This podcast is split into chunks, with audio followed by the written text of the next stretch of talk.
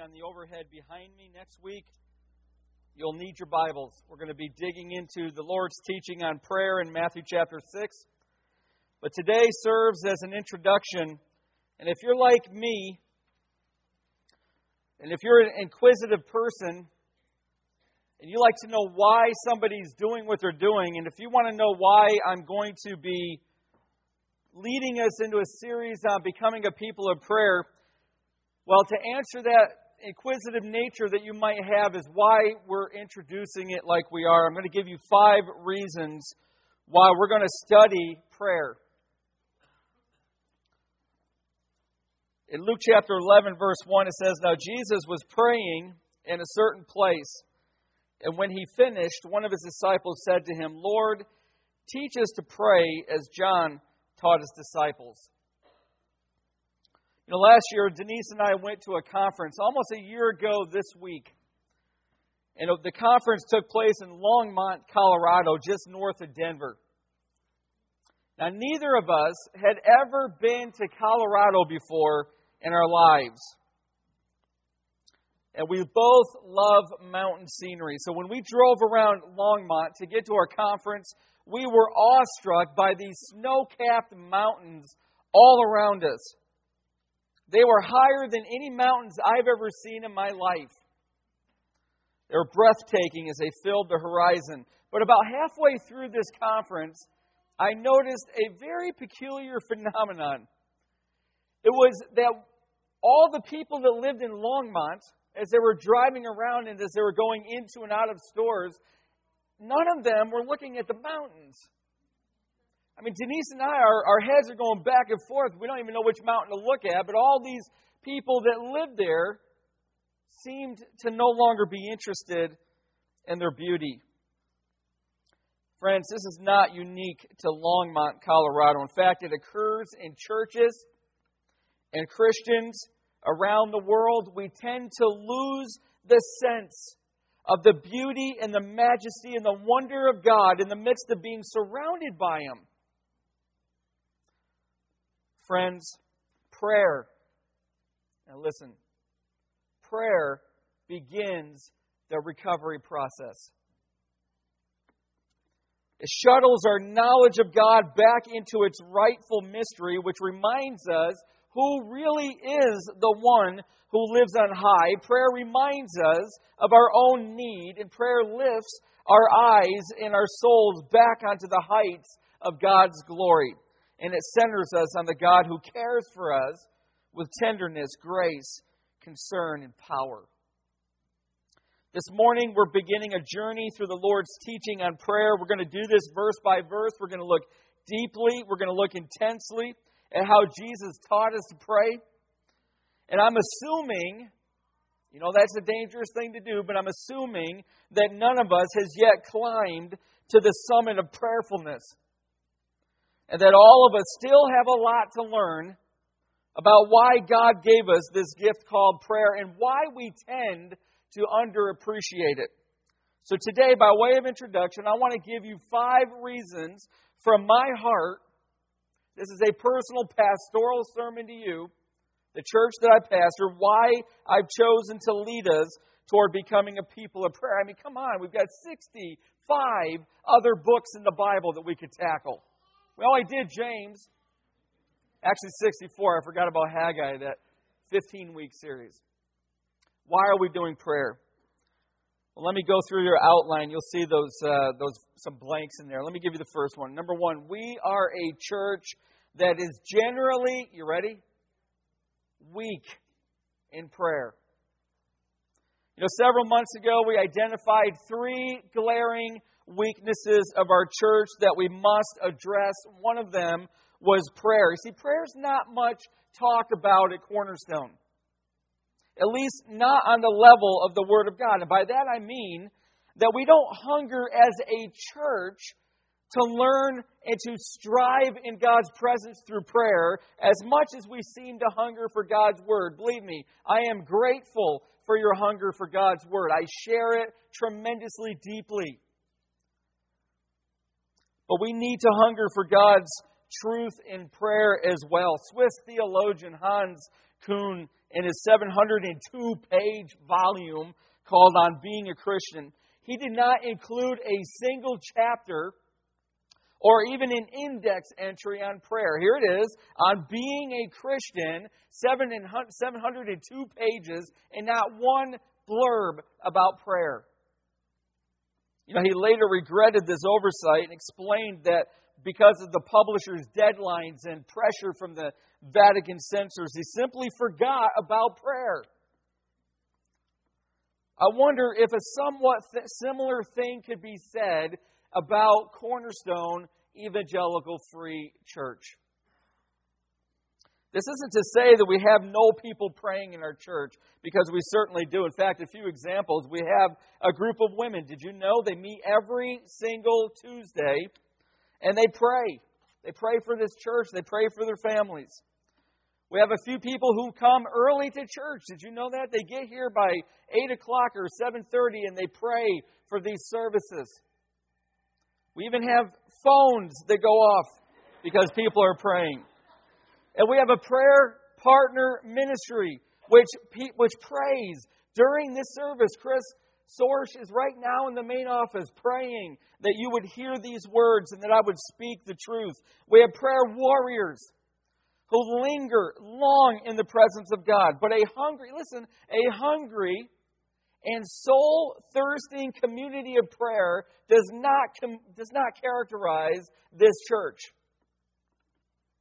In fact, if we were honest, perhaps most of us, maybe this is you, would admit to a shallow, superficial prayer life that sputters along and lacks intimacy with power with God. But, friends, the church, and I'm going to teach you a so simple principle. I love that. Don't be embarrassed as all of our eyes are now looking at you. This is nothing to be humiliated about. It's probably something very important. But the church in its infancy in Acts 2:42, everybody listen and look at this. It says this behind me on the screen, devoted themselves to the apostles' teaching and fellowship, to the breaking of bread and the prayers. Friends, listen. Did you ever realize that these were people that had just come to faith? Prayer is not a sign of maturity as much as it's a sign of spiritual health. A deep, devoted prayer life, friends, is not just for those who are long in the tooth in Christ. We've got to develop this health in our church. We've got to get it in our lives. In fact, it's a command. Paul commands in 2 Corinthians, the church of Corinth, you also must help us by prayer so that, by, so that many will give thanks in our behalf for the blessing granted us through the prayers of many. So listen, here's what I've just said very simply. Prayer, deep prayerfulness, is not so much a sign of maturity, it's a sign of health. But it leads to maturity. Epaphras, who is one of you, a servant of Christ Jesus, greets you always, look at what he, how he lived, always struggling on your behalf in his prayers, that you may stand mature and fully assured in all the will of God. Friends, listen. Number one, we must become a healthy, praying people. Honestly. And I'll admit it with you. How many of us, raise your hand, are weak in prayer? Look around. We've got a lot of work to do. Number two reason Jesus modeled a life of prayer. Why are we undertaking this series? Because number two, Jesus modeled a life of prayer. Listen to this. Even godless, atheistic societies have adapted prayer to how they want their people to live. Here's from 1950. In the fervor of communism, the leading Russian newspaper gave this advice to its readers. You're not going to believe this. Here's what it says if you meet with difficulties in your work or suddenly doubt your abilities, listen, think of him, of Stalin. And you will find the confidence you need. If you feel tired in an hour when you should not, think of him, of Stalin, and your work will go well. If you're seeking a correct decision, think of him, of Stalin, and you will find that decision. Friends, that's a quote. It's distorted, it's idolatrous, it's disastrous. But that's their form of prayer. But Jesus modeled a life of prayer. He didn't just pour information into people's heads, He demonstrated and modeled what He taught. He did this with prayer as well. In fact, after preaching and ministering to crowds, Jesus would often withdraw to spend time in prayer with His Father. Whether it was a lofty mountainside, a private garden, or desolate places. He continually spent time in prayer with his Father. In Luke 6, we learned that Jesus spent the entire night in prayer before selecting his 12 apostles. The verse that we read at the beginning, he took Peter, uh, actually, that's coming up, but he took Peter, James, and John, took them up on a mountain. I love this. He took them up on a mountain to pray, and as he was praying, his appearance, it says the appearance of his face was altered and his clothing became dazzling white. Most of us remember that his clothing became dazzling white. Did you know that it was as he was praying, his face altered? It's not the modern form of plastic surgery, so don't think about that way. But his face was altered because he was in the presence of the glorious one. He would get up early before dawn. He'd get away to pray. He was such a man of prayer, so intimate with God that Luke records in our verse we read that as Jesus was praying in a certain place, and when he finished, one of his disciples said to him, Lord, teach us to pray as John taught his disciples. I love that. No one prayed like Jesus did. No one did. John taught his disciples to pray. Rabbis commonly taught their followers to pray. But the rabbis would usually initiate the lessons. Here, they heard Jesus praying. They never heard such intimacy. They never saw such oneness, such comfort with the Father. And all of a sudden, they came to him. They said, Jesus, teach us to pray. They hungered for that. Friends, do you want to learn how to pray? Listen. Because I don't mean by that, do you want a formula to learn how to unlock the mysteries of prayer. I'm not giving you a formula in this series because I don't think that a formula exists. Do you want an inward desire that hungers for intimacy with God that prayer both creates and satisfies? That's my goal in this series, that all of us would be captured with that desire to be intimate with God, to be able to speak to Him and know that our prayers are being cherished answered, welcome, and pleasing. I want to yearn for that depth of relationship with God. It's a reason why we're embarking on this journey to become a people of pray, prayer. But that's not the only two reasons. I'm just pouring out my heart to you. The third reason, as I was studying this, and I said, why are we wanting to do this series? Is I, I realized that Jesus taught us the kind of prayer that empowers us to live in the kingdom of God. Now, listen, this prayer in Matthew chapter 6 is couched within the Sermon on the Mount. So, this prayer has something to do with this fantastic and incredible sermon. In fact, John Stott says that the entire Sermon on the Mount, including this teaching on prayer, creates what he calls a Christian counterculture. Now, listen, I didn't say Christian subculture. You do know the difference, right? A Christian subculture tries to create a bubble of isolation safely ensconced away from the world, but a Christian counterculture seeks to go into the world with the power of kingdom living. This Christian countercultural force is the kingdom of heaven, and it's profoundly, listen, and dramatically disturbing, both to our lives and to our culture. In fact, one writer, when he's embraced with the possibility of writing a commentary on the Sermon on the Mount, he wrote this. He says, I am both drawn to them, the sermon, three chapters, and shamed by them. The brilliant light draws me like a moth to a spotlight but the light is so bright that it sears and burns. You know why he said that? He said it because you can't feel comfortable listening and studying the Sermon on the Mount. Why would we? Here we go. Number one, we should rejoice when persecuted. Have you ever rejoiced when persecuted?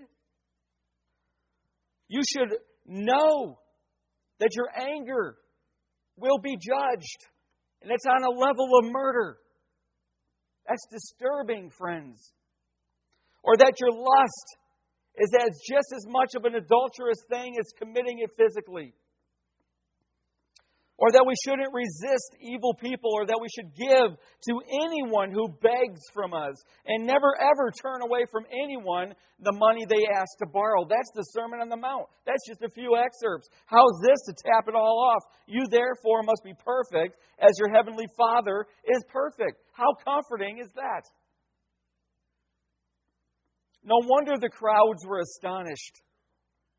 You see, Jesus says, You therefore must be perfect as your heavenly Father is perfect. What he's doing, friends, is he's driving us to the utter bankruptcy of our own righteousness. That's the entire purpose of the Sermon on the Mount, of which this prayer is part of. It's to drive us to the fact that none of our righteousness will be enough. Which is why he says, Blessed in verse 3 are the poor in spirit, for theirs is the kingdom of heaven. You know what that word poor means? The poor in spirit are those who are beggarly poor, who realize that they are spiritually bankrupt and that they must have help from an outside source. You see, listen, why study prayer?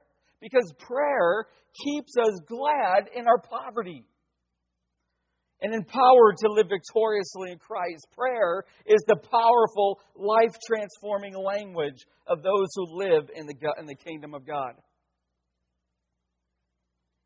Michael Friedlander, who wrote in 1890 the book The Jewish Religion, he said about prayer, it has the salutary effect of purifying, refining, and ennobling our heart. It banishes evil thoughts and thus saves us from much pain and sorrow. Friends, the Lord's teaching on prayer teaches us how to live in the kingdom of God.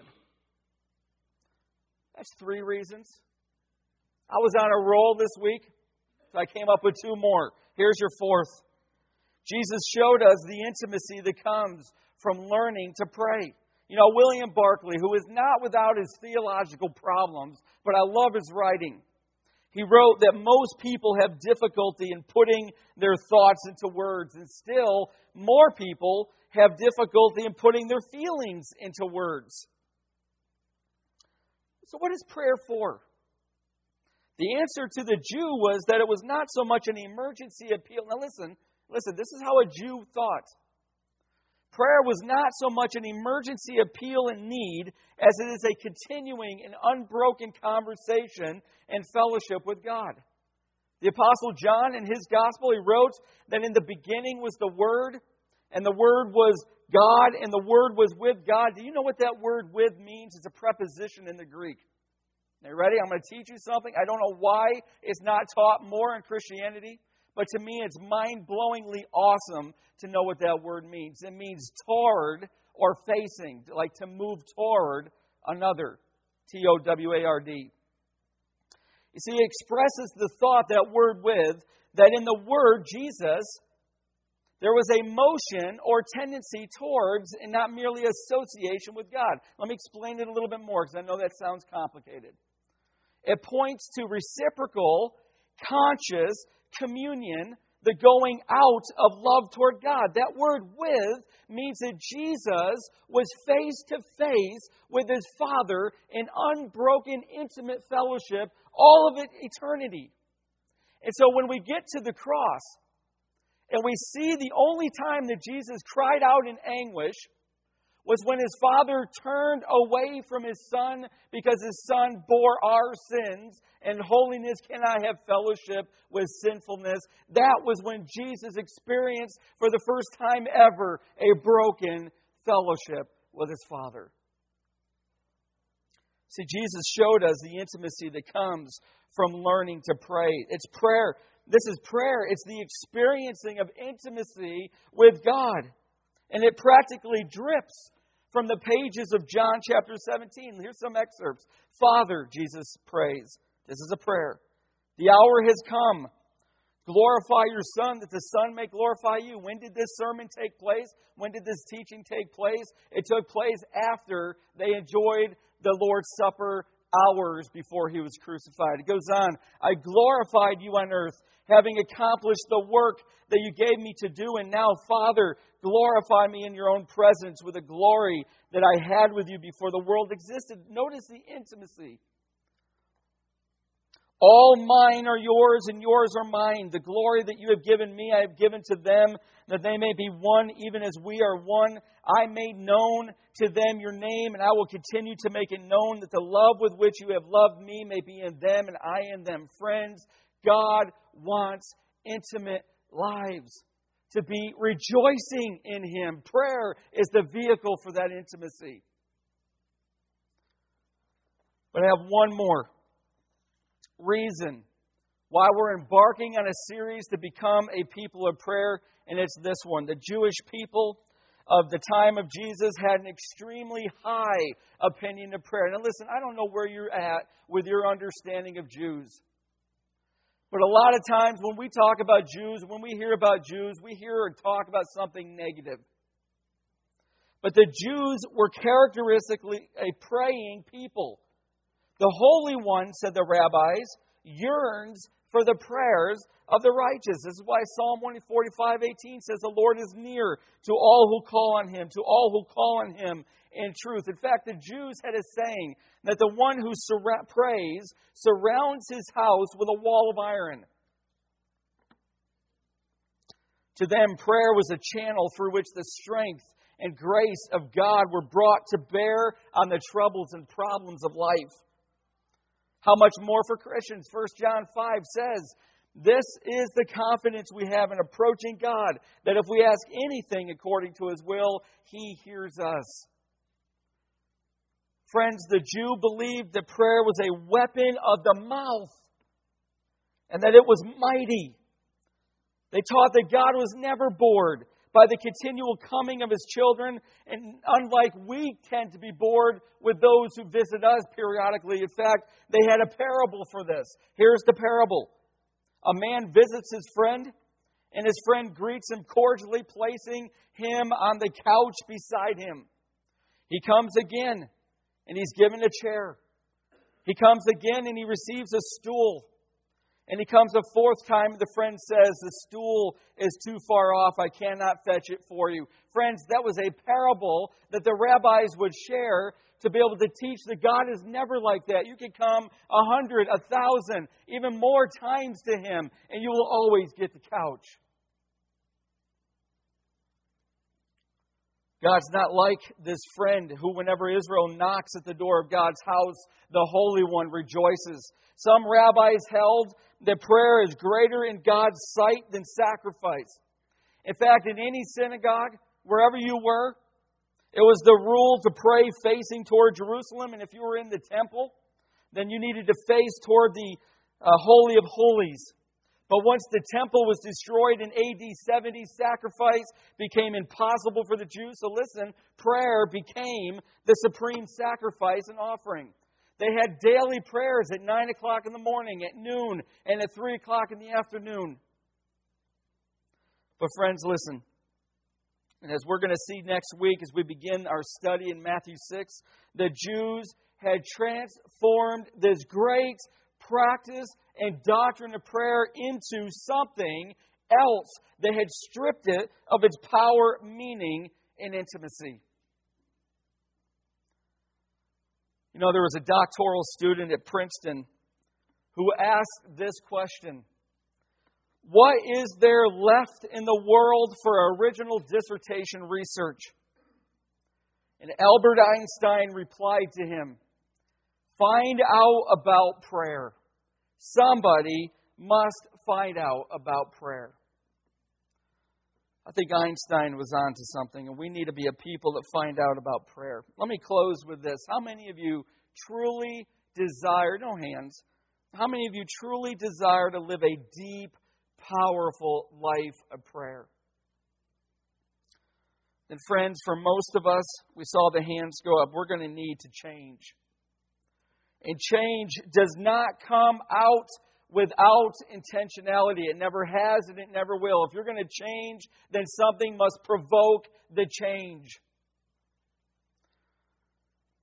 So let me ask you, please, this is your assignment. Don't think I've ever given you one from the pulpit before. I doubt any of you will do it. Therefore, I shall pray for your suffering. I will never do that. Would you please commit, please, to studying the prayers of Jesus throughout the New Testament within this series? looking specifically, even today or tomorrow, the next time you open God's beautiful word for your own edification of your soul, look deeply and longly, longly, longingly at Matthew chapter 6. And we may find that becoming a people of prayer is more rewarding than we could ever have imagined. Amen. Let's pray. Lord, thank you Lord, even though this was an introduction, is way outside my comfort zone, Lord, I love to just be buried in one text. But Lord, this was necessary in my view. Lord, I want our people to know why we're doing what we're doing. Lord, we're weak in prayer. We've admitted it. So many hands, almost the entire sanctuary went up, Lord, admitting that to you. Lord, we pray for help. We need to become people that pray. We need to become a community of prayer. And Lord, I pray that you will teach us, invigorate, provoke, motivate, lead us, Lord, into a deep, intimate, powerful, rich prayer life, one that will endure to our final day, Lord. Pray for that. Pray that you'd give us wisdom and insight from your word and that the word of God would transform us where simple words cannot. We ask for that in Jesus' name. Amen. Would you stand this morning?